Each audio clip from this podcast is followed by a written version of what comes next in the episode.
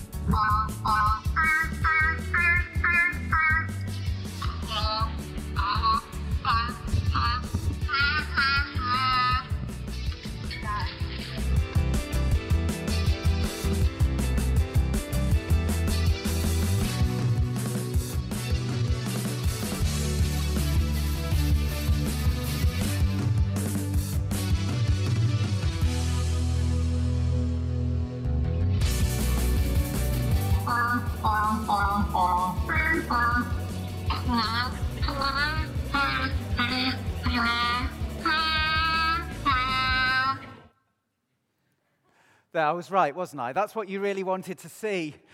Well, maybe. It's amazing what nature can do sometimes, isn't it?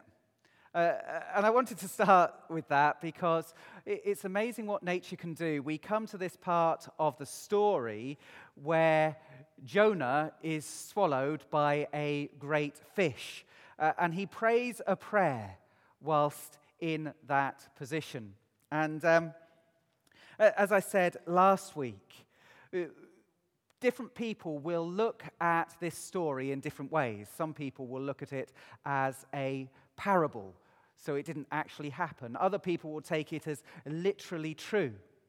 I just want to say a couple of things around that. If you think it's a parable, one of the things that I would offer as a word of caution in that is just simply this, that we need to recognize that God does amazing things. Science cannot explain everything that happens. And if you're somebody who takes it literally, I've got a word of caution there as well, that the danger of just taking something literally is you forget to look and apply for what it means for us today. You see, you can just read it as, this is what happened. That's all there is to it. But actually, whether you believe this is a parable, or whether you think it is literally true, in one sense, can I say, don't worry about it. Don't make too much of it. Because whichever camp you are in, or if you're in the camp that thinks, I've never really thought about it and I don't really mind too much, what we look when we read the scriptures, why is it here? Because it's got relevance for us today. And that's what we are looking at. What is the relevance for us today as we look at this account? As people who are called to go and make disciples of all nations, what can we learn from this as Jonah, who is one who was called to go to Nineveh, but decided to go in the opposite direction to Tarshish? That's what we are looking at. We're thinking about what can we learn today for us. And in that light, there are two things that I want to look at. The first is this. We see something in this passage of Jonah's self-sufficiency come to an end. The first part of the story is about Jonah deciding to go in the opposite direction to that which God says. But also we get to this point in the story where he cries out to God in prayer, and what does he meet there? He meets God's grace. So we're going to be thinking about God's grace as well. And so what we're going to do is we're going to think about how we might at times be self-sufficient in the way that we live, and then how we can discover something more of God's grace for us. Self-sufficiency and God's grace. Let's have a look, first of all, at self-sufficiency. I guess most of you probably won't know this, but there's a list of most popular music at funerals. And it may not surprise you to know that over recent years, the popularity of hymns has gone right down. so that 3 or 4 years ago, The Lord's My Shepherd, All Things Bright and Beautiful, and Abide With Me were all in the top 10. Now none of those are. The top 3 has remained the top 3 for the last 3 years. In third place, the third most popular piece of music to play is Somewhere Over the Rainbow by Eva Cassidy. In second place, Time to Say Goodbye by Andrea Bocelli and Sarah Brightman. In top spot, anyone want to guess? Absolutely, spot on. I Did It My Way by Frank Sinatra. And I think there's something interesting in that, isn't there? That at a funeral, what people want to sing is, or heard played is something about, I did it my way. The song talks about the fact that there are ups and downs in life and goes through a number of different ways in which that happens, having some regrets but not too many. But the most important thing in this song is that I did it my way. And I want to suggest, as we look at this idea of self-sufficiency, that perhaps the song that we should be longing for is slightly different to that. It's I did it God's way, not I did it my way. But the reality is we can live life my way. In fact, that can be the aim of people and the celebration of people's life. I did it my way. But actually, what we want to be is a people who say, I did it God's way. Let's have a little bit of a look at Jonah. There's something that I didn't talk about in the first week when we spoke about running from God. And it comes in verse 3, where it says this, Jonah ran away from the Lord. So the Lord said, go to Nineveh, and Jonah decides to go to Tarshish. Jonah runs away from the Lord and headed for Tarshish. He went down to Joppa, where he found a ship bound for that port. After paying the fare, he went round and sailed for Tarshish to flee from the Lord. And it's this. Why does it mention anything about paying the fare? Let's change the situation for a moment and imagine there is somebody serving in the army and he is commanded to board a train to go to Plymouth. And the information that we have is this. The man decided not to obey the command, and rather than boarding the train for Plymouth, he paid his fare and boarded a train to Edinburgh. Why do we want to know that he paid his fare? It almost seems irrelevant. Why is it in the story? Well, one of the commentators I was reading through spoke about this. He said, actually, Jonah is in a real hurry here. And what he wants is he wants to find a ship that's sailing. Now, ships don't just sail at the drop of a hat, but he wants to go straight away. So he finds a ship that is ready to head out to Tarshish, or that's going to be its eventual destination. And he says, how much will it cost for you to set sail right now? In effect, he is chartering the boat. I want to go to Tarshish. What will it cost to set sail now? And so he gives a larger amount of money. It's not just a fare for his own fare. He is paying an amount of money to get the boat to leave right now. Now, why is that important, you might ask? Well, if that commentator is right, think of it like this. What it suggests is that Jonah is a person of means. He has money. He has the strength, the ability, therefore, to do what he wants. So God says, go to Nineveh, and he says, that's not the way I want to go. I want to go to Tarshish. What he has is he has the money to make it possible to go in the opposite direction. He can live life as he wants to live it. God says, go to Nineveh. I don't want to do that, but I have the means by which I can go in a different direction. He's self-sufficient. He doesn't need to do what God says. At least that's what he thinks. Now I wonder, in a society where, let's face it, in world standards, we're affluent, I wonder, how easy is it for us to be self-sufficient? You see, I would suggest one of the things that we have in society is this desire that we are in control of our own lives. This refrain, I did it my way, that's our desire. And by and large, we can make things happen to live the life that we want to live because we have the means to be able to do that. We make our choices. In fact, what can happen as well is we become people who say, I want to cope on my own. There's a strength in that. I should be able to cope on my own. I don't need other people. I am self-sufficient. It's something we see in society around us. We see a breakdown in community where maybe years ago people would have worked together to see things happen. Now we have pride that says, I should be able to do this on my own. I don't need anyone else. And it's not a big extension for that to work out in our spiritual lives, where even though we might come together and praise God, we say, but by and large, I can get along in going the route that I want to travel. Okay, I'm self-sufficient. I'm self-sufficient. And what I felt God was placing on my heart to share this week is to ask us, are we living in a place of self-sufficiency? To what extent are we relying on our own strength as we live our lives?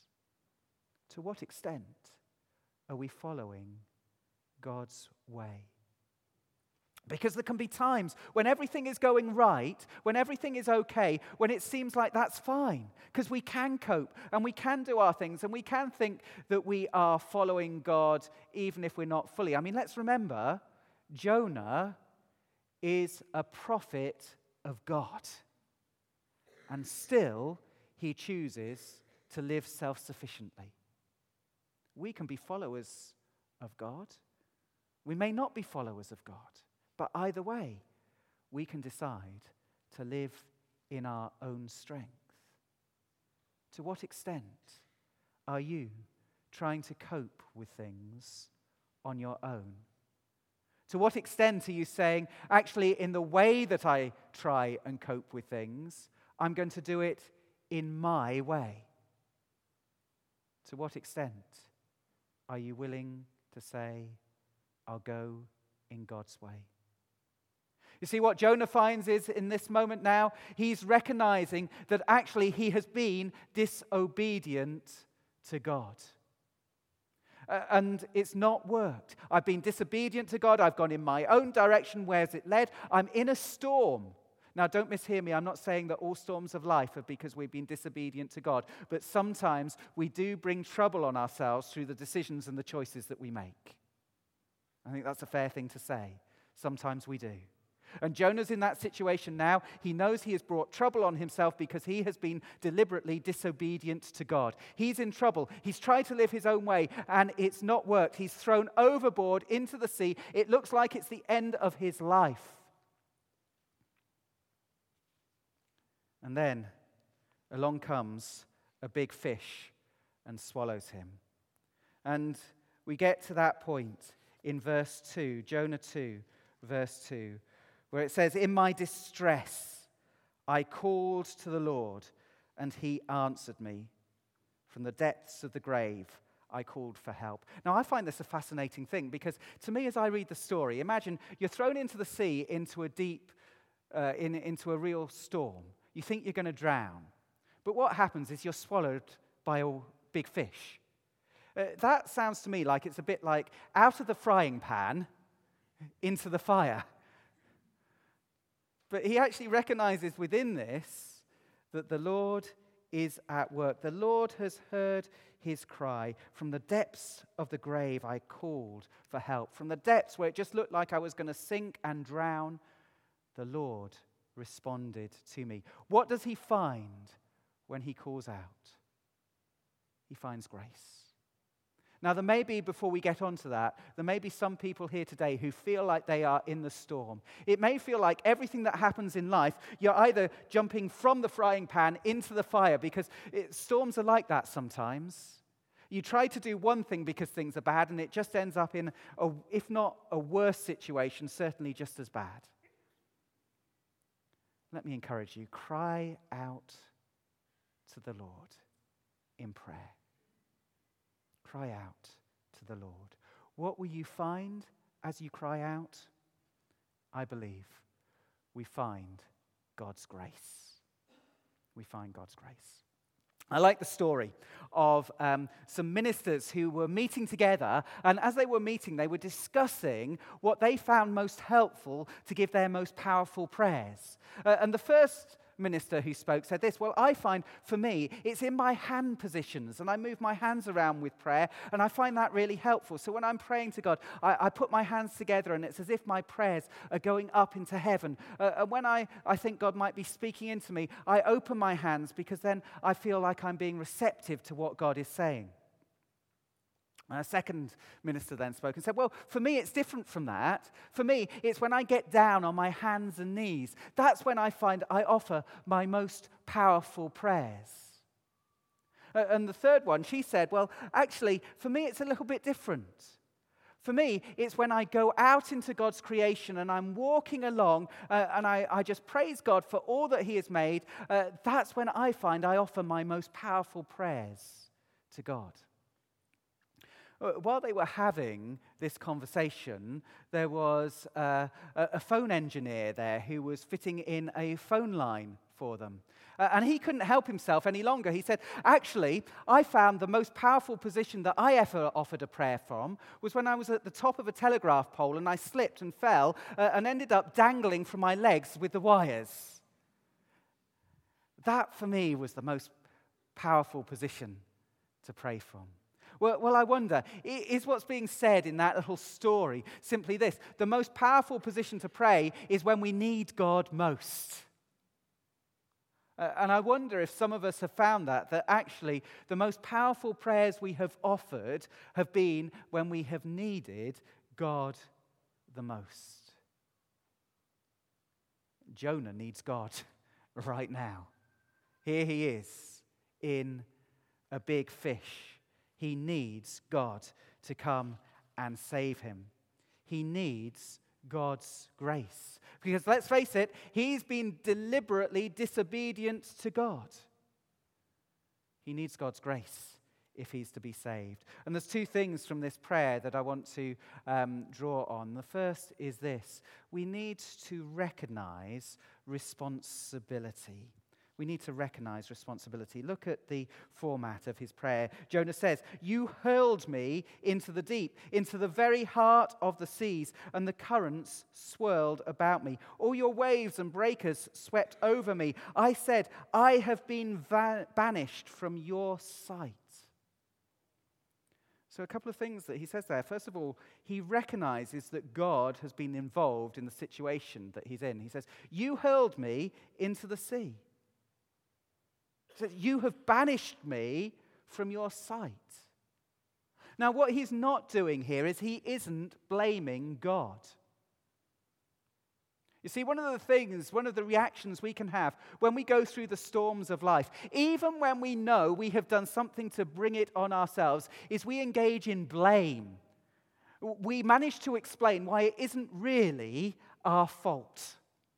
It's what other people have done.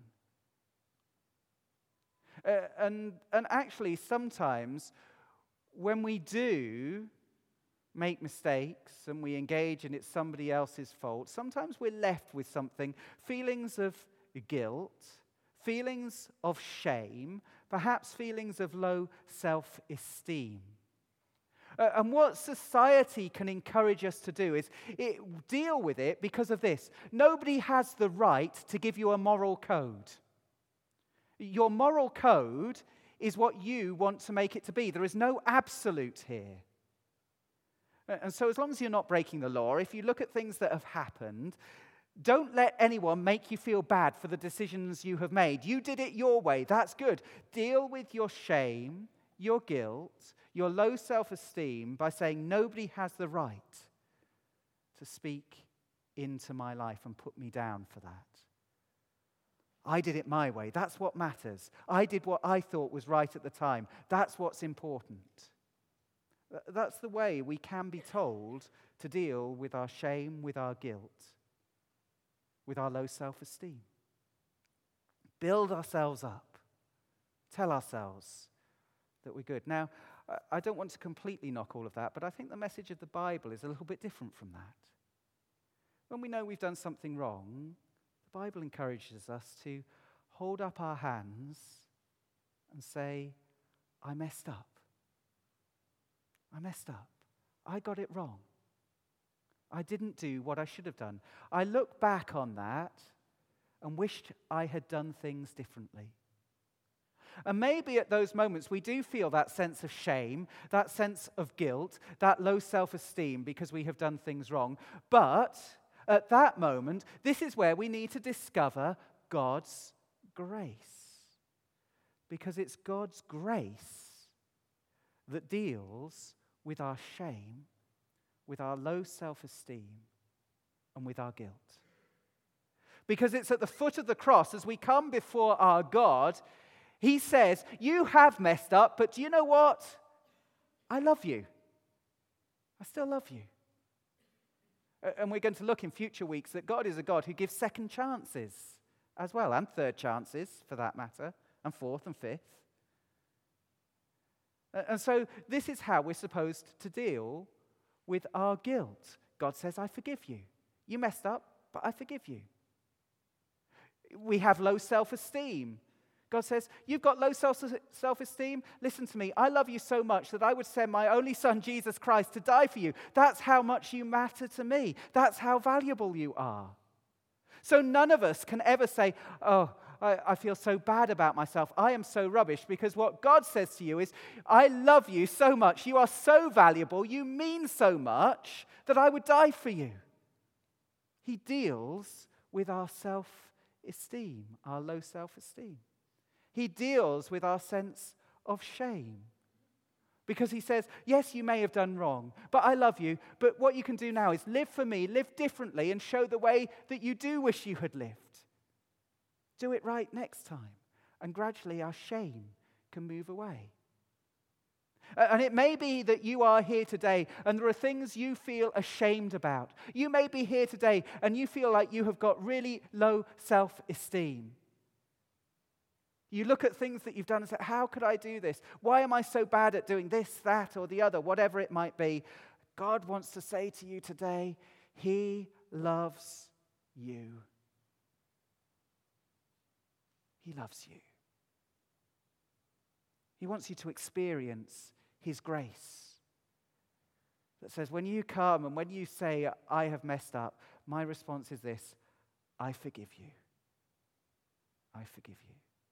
Now, how other people respond to us if we say sorry, that's outside of our control. We'll look at this in the last part of our series on Jonah about forgiveness. But the important thing we need to understand is this. God's grace comes to us at that moment we say, sorry, I've messed up. And that's what Jonah is doing. He's recognizing he's messed up. He's not blaming. He just says, I've been banished from your sight. I've lost sight of you. Well, you would, wouldn't you? Let's be honest, in a whale, you can't see, or a big fish, as it says. We tend to assume it's a whale. In a big fish, you can't see very much. But God's grace is there. And so this is why what we need to do is recognize our responsibility and then experience His grace. Jonah goes on to say, the engulfing waters threatened me, the deep surrounded me, seaweed was wrapped around my head, to the roots of the mountain I sank down, the earth beneath barred me in forever. But you brought my life up from the pit, O Lord my God. You're the one that rescued me. He's experiencing that at this moment. You're the one who has rescued me. And he says, I will look again towards your holy temple. He must know there is grace and there is forgiveness, because as I said, in a big fish, you can't see the temple. I guess I've never been in a big fish to know, but I'm imagining here that if I'm in a big fish, I cannot see the temple. But Jonah not only knows that and is experiencing that, he believes that moment will come where he can see the temple. says in verse 7, when my life was ebbing away, I remembered you, Lord, and my prayer rose to you, to your holy temple. He knows that the Lord is listening and he is experiencing grace. That's what we need to do to experience grace. And we're going to begin to draw to a close now. But as I do so, did any of you hear the story of the restaurant in Manchester? This is it, it's Hawksmoor. And what happened was there were some people dining there, and they ordered a bottle of wine. But unfortunately, the person who was serving, the bartender, brought the wrong bottle out. It was a bottle worth £4,500 on the price list. Now, I can't imagine a bottle of wine like that at all. But £4,500. What I loved was the tweet that went with it. It said to this, as they reported this has happened, they said, to the customer who accidentally got given a bottle of wine, which is £4,500 on our menu list last night, hope you enjoyed the evening. To the member of staff who accidentally gave it away, chin up, one-off mistakes happen and we love you anyway. Isn't that great grace? You know, here they are. They've made a big mistake there. The bottle of wine was, I think, more than 20 times the cost of what they had actually ordered. Chin up. We all make a mistake sometimes. That's grace. That's grace in action. And I think God wants to bring to us grace in action. I want to leave us with thinking about this. I will sing, with a song of thanksgiving, will sacrifice to you. What I have vowed, I will make good. Salvation comes from the Lord. It says in the previous verse, Jonah says, those who cling to worthless idols forfeit the grace that could be theirs. You know, when we hold on to self-sufficiency, I must cope on my own, I can do things my way, we forfeit the grace that God wants to give us. If we come before him today and say, Lord, I don't want to keep doing things my way, I want to understand more of your way and I want to go in your way, we can receive God's grace and experience the joy, the peace that brings to us. When we are caught up in issues that we can't really deal with and we're stuck with, whether it's blame, low self-esteem, guilt, shame, these kind of feelings, we forfeit the grace that God wants to give us when he says, come to me and experience the grace that I want to give you by what I have done for you on the cross. He does not want us to forfeit the grace that he has for us today. Instead, he wants us to join in with the song of Jonah. I, with a song of thanksgiving, will sacrifice to you. What I have vowed, I will make good. Salvation comes from the Lord. And where is he when he makes this last verse of the prayer? Still in the big fish. He doesn't know what's going to happen. The storm is not over for him yet. So he is setting his eyes on God, even while things are still uncertain. He isn't focusing on the problem. He is focusing on how big God is. And maybe some of us here today have problems that we are facing, storms of life, and they threaten to overwhelm us. We're looking at how big the problems are. And what God wants to say to us today is, look at my grace, experience my grace, look to me because I am bigger than the problem. We sang at the beginning of the service, nothing's too big, big, big for his power. No one's too little for his care. And that is the message for us today. Whatever storm of life we are going through, experience God's grace because nothing is too big for his power. And you're not too little for his care. God wants to speak over us his grace. He wants us to experience his grace this morning. He wants us to turn to him. And it may be, if you are here today and you have never given your life to Christ, you've never said, actually, I want to follow you. I'm fed up with trying to do things in my way and head towards Tarshish. Maybe today you want to pray a prayer that says, God, I want to turn to you. It may be that you are here today and you are in a storm of life, and you may want to pray, God, please rescue me. And look at how big God is in that moment. It may be that you are here today and you have been a Christian for many, many years, but actually there's something of this idea of walking in your own strength that is just resonating with you, and maybe God is saying, stop walking in your own strength. And let's be honest, I have to say there are times when I walk in my strength rather than God's strength. I think we all do. We do battle with that every day. Maybe you want to say again today, Lord, I want to walk in your strength, not my own.